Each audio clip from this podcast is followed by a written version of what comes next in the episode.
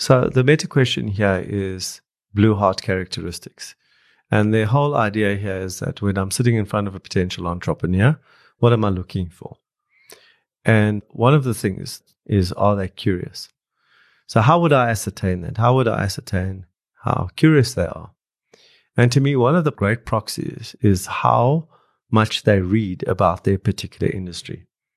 The example I give is of a company who came to me, an entrepreneur came to me who was in the web design space and all the related stuff around that. And two things were happening in the industry. And because I'm an avid reader, I was aware of this. The one thing was the fact that the way that websites were being built was changing. And the, the second thing was this was right at the beginning of search engine optimization, SEO and AdWords and, and all the things that we now have today. So I was sitting in front of this entrepreneur and uh, I asked him, what are you writing your websites in? So he gave me the answer and it was like the old um, languages. And I said to him, but what about WordPress? And he said to me, oh, what about it? I said, well, do you think that's actually going to become a far more prominent way to build websites? Just by the way he answered, you could see that he wasn't ahead of the game. He had been taught how to do something three or four years prior, and that was basically where he was. He wasn't actually interested in websites at all. He was basically tr- just trying to commercialize some knowledge he had. So that's an important thing is that he was just trying to commercialize what he had and wasn't trying to stay ahead of the game. He wasn't curious about where it was going, what were the trends, you know, what were the implications, what possibly were the threats and opportunities that arose from that. The second thing when I asked him around search engine optimization and e-commerce, his answer was, well, that there are people who specialize in that. And to me, that might have been a true answer at the time. But certainly, if it's going to affect what you do, you want to know about it. You want to be as clued up about it as possible so that you build your websites to be e-commerce friendly, that you need to build your websites to be search engine optimized. So you at least need to know about that so that you can comply with whatever the new trends are. And he had just had no just didn't know and acted like he just didn't care, quite frankly, about it. He just, all he wanted to do was just sell the expertise that he had. So to me, that was a no-brainer. That that was a business I definitely wouldn't have got involved in. Not because the business per se wasn't profitable, but because the entrepreneur that I was sitting in front of it was not curious enough around that business. And that to me was a proxy for the fact that this individual would not, never keep this business ahead of the game. It would lag behind and it would effectively disappear and evaporate into history. Allon Raiz has been assisting entrepreneurs for almost two decades. He and his team have accelerated the success of over 13,000 businesses during this period. Allon is constantly on the lookout for opportunities to invest in entrepreneurs he believes have what it takes to build businesses that will go the distance. Throughout this series, we've been considering different characteristics, but the value of these is less about the characteristic itself and much more about the resulting behavior and action it drives. Like our other discussions, today's characteristic, curiosity, is about to take on a great deal more measurable meaning than it may have had before you started listening to this conversation. I'm Gareth Armstrong, and you're listening to a Razor's Edge podcast. So, so to me, curiosity relates to a number of questions. The first question that we've just spoken about is where? Where is this going? Where will this all end? So people are curious as to what are the possible scenarios that will play out. And many of the successful entrepreneurs are curious about the future and where this might lead and what this might coincide with. They then develop scenarios in their minds and then pursue those scenarios. And hopefully they're right and they build businesses to take advantage of those scenarios. The second curiosity question is why? Why is this happening? And so some people want to know why did this happen in our industry? What were the causes of this? And so they they try and understand the way that the different parts of the business interconnect and create a level of chemistry or cause and effect. And then they think about that and see how they can replicate that again and again. So a great example of that would be you'd ask an entrepreneur that they've had a great month. And you'd say, but why did you have a great month? And they go, I don't know. If they go, I don't know, well, they, they aren't curious as to the why. What caused that? I mean, to me, when we have a great month or a bad month, my first question is why? Why did we have a good month? Because whatever that was, I want to do that again and again and again. I want to replicate that. So my curiosity is what was synthesizing at the time to allow us to achieve that result. If we don't get a good result, the question is why? Why didn't we? What wasn't working? What were the constraints? And therefore, what do I need to do? So there's a curiosity of the why. The other question that, that I look for is the who. So this is where you're looking at entrepreneurs and you are asking them, who in the world is doing this better than you? So they are out there basically researching all the best in the world who are in this space. And the reason why they want to do that is because they want to see how they are thinking. They're curious as how they're, th- they're thinking. They are looking at what they are doing in terms of successes and failures. So they're now trying to avoid failures based on, on what other people are doing. And they're very interested in everyone in the ecosystem and who's in this ecosystem around them, competitors, suppliers, etc., and, and who they are and what they're doing in relation to them. The, the next kind of question that you can ask is the when. Now, the when is really about trying to understand an industry in relation to its past. So you're looking very much to try and look for trends as well in the past. So you're retro, you're looking back in the past and you're saying, well, the industry went through the following stages.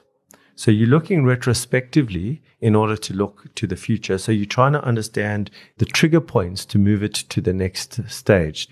And so you're curious about the past as a function of trying to inform the future. And you're trying to understand what patterns happened and what were those outcomes. So now everyone's talking about the fourth industrial revolution, right?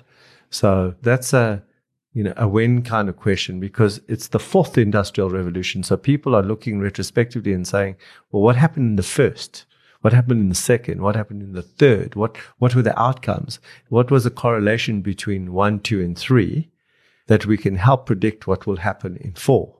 So will everyone lose their jobs or will there be other opportunities? How, how did people anticipate three would change the world and what really happened?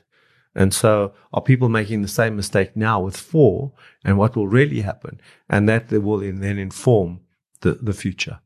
So those are, I think, the big questions, the big four questions that I look for. And I don't ask them overtly, but I'm listening once again. Language is so important. And throughout these podcasts, you'll hear me always talking about listening to language of entrepreneurs. Because if I don't pick up the curiosity, it's a huge proxy for me for their inability to basically build a big business. If they are curious, it, it gives me far more comfort in terms of their ability to build a big, successful business. As you listen to those questions, it would have become apparent, like it did for me, where you may be lacking. To me, if part of what curiosity is, is a set of questions to answer, it feels like a natural lack of curiosity can be nurtured into something more through conscious effort. There is a twist though. Listen carefully to this insight from Allon. I don't think you can get somebody to become curious. Not within the timeline that you would need to become a successful entrepreneur because by the time entrepreneurs are coming to me with a business, if you're not already curious about your business, about your industry, about your place in the ecosystem, then to me it's all too late. The reason why you need to be curious is because it affects you. Is whatever is going on out there, okay, affects you. Whatever has happened in the past affects you. Whatever your position is within the ecosystem affects you. So if you're not uh, worried about how you will be affected, okay, or will affect the market, well, then I don't think you're the right person to be driving a big business. So that curiosity has to already have precipitated b- before you've started your business. So I'm not saying that you cannot become curious. I'm saying that if you start a business and then become curious, you've done it the wrong way around. That's a really important question to ask. Does your current venture or business have as its point of origin a strong and healthy dose of curiosity? Additionally, important questions one might ask include If I am curious, am I curious enough? What is the downside to too much curiosity? And what outcomes should I expect and measure when embracing or nurturing my curiosity? The question that I think any listener needs to ask themselves is if they are curious enough. Because I think everyone who is listening to this thinks that they're the world's greatest lover, but maybe they're not. And so when it comes to curiosity, we have to be quite honest with ourselves whether we are curious enough to build a big business. And to me, if you are fooling yourself, you are going to uh, build a very mediocre business. As a person who invests in entrepreneurs, who looks for great entrepreneurs to back, I look for people who are curious because for me, that's a great proxy for their success. It's a phenomenal proxy for their success. And I can quite honestly say there is 100% correlation between the, the entrepreneurs I've backed who are curious about their industries, about their place in the industry, their ecosystem, and their success. I'm involved in a business um, who is in the co working space. And on a daily basis, this is no exaggeration, I get emails, WhatsApps from this individual about what's happening in the competitive environment, what's happening internationally. I've been sent the financials of the, the, his listed competitors overseas, any articles that talk about the future of the industry and on what's happening and why. And he's absolutely obsessed. I've actually uh, curtailed him to only sending me three articles a week because it's just too much reading. But there could be a negative side to curiosity when it starts to govern you and starts to then direct you as opposed to inform you. And that's the dark side of curiosity. So that would quite clearly refer back to our previous podcast about uh, internal versus external locus of control.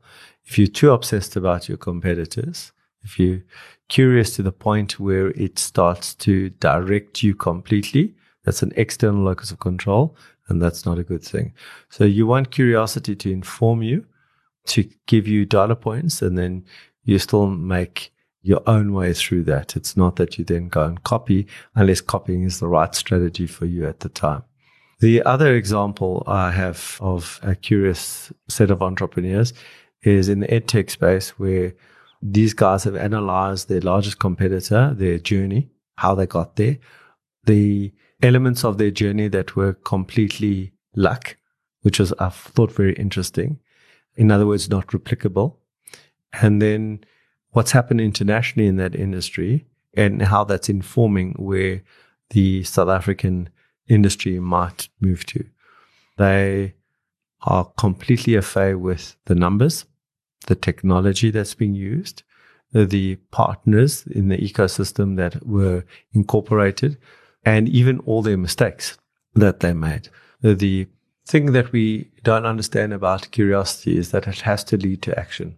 So what I'm looking for as well is what have you done with that information? You're curious, you work this out, but then what? And we will talk about action again and again, but action also relates to curiosity. Otherwise, you're just an intellectual and not really worth investing in.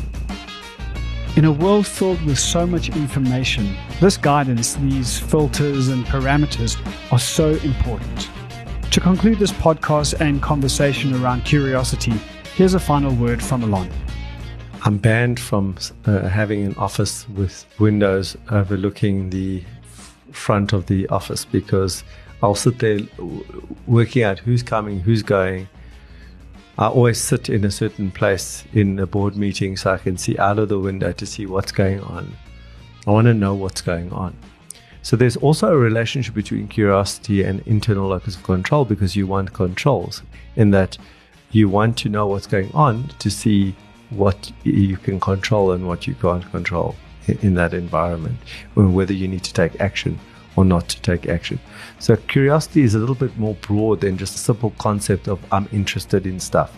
It relates to my vision, it relates to my core competence, it relates to the way that you synthesize information. It relates to everything in your business because curiosity is the tentacles that goes out into the world that brings back the information for you to then synthesize and then take action and do something about it. In the final episode of this Blue Heart series, we talk optimism and all that this characteristic offers. To make sure you don't miss it, subscribe via your favorite podcasting platform or go to raizcorp.com and sign up for notifications and updates. My name is Gareth Armstrong, and once again, it has been a pleasure.